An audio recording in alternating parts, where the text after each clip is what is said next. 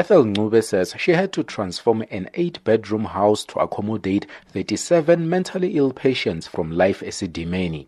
She told the hearings that although she had previously cared for children with mental disabilities, she was asked to assist with adult patients by Gauteng health officials. Ncube, however, says she initially fetched 21 adult male patients in June after ensuring that their conditions were not severe, but she found herself struggling financially as she did not receive any payment for three months. I had to make a loan from our social club. I had to also use my mother's savings. I exhausted savings as well for my little one and opted not to pay rent. I had to be kicked out just for me to save and get diapers and get food. Did you get to a point where you didn't have resources to feed the patients? Not at all. From an initial 21, the number of patients rose to 58. Ncube says she was not even provided with medical staff to care for the patients as promised by the department. She had to ask nurses from a local clinic to assist. Evidence leader Nonhlanhla Yina was surprised that Ncube allowed for more patients to be brought in under such circumstances. You took 21 patients. You were experiencing a lot of problems, am I correct? Yes. From the department, you were not getting support. You were struggling financially, is that so? Yes. You were struggling to retain human resources, is that so? Yes. Why did you keep on adding more?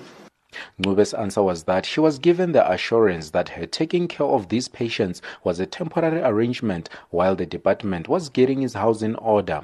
And despite Ncube's earlier assertion that there was never a lack of food at her NGO, Justice Dikgang Moseneke challenged her based on Health Ombudsman Professor Malegapuru Makgoba's findings concerning precious angels. That's a conclusion that the Ombud makes. Says your patient died of hunger and cold.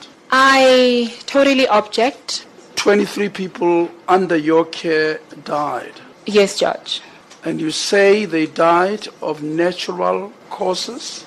I wouldn't know. I would also like to get closure on it so I can also have peace. Dr. Makgoba has told us what he thinks. What do you think? I still object to what he said. Nonhlanhla Yina asked Ncube if she would have accepted adult patients if she knew what she knows now. When you think about this in retrospect now, do you think that you should have taken these patients? No, as my capacity is with children. Meanwhile, Section 27's advocate Adila Hassim took social worker Daphne Ndlovu to task on her earlier testimony that families tended to dump mentally ill patients at state facilities and never visited them. Ndlovu, who's based at the Cullinan Care and Rehabilitation Center in Pretoria, concluded her testimony on Tuesday. Were you referring to the families of patients who were transferred as part of the Marathon project? No, Counsel. Thank you. In fact, wouldn't you agree that if any dumping took place, it was at the behest of the provincial government in the way they moved patients in and out of Cullinan? Hi, that one, Counsel.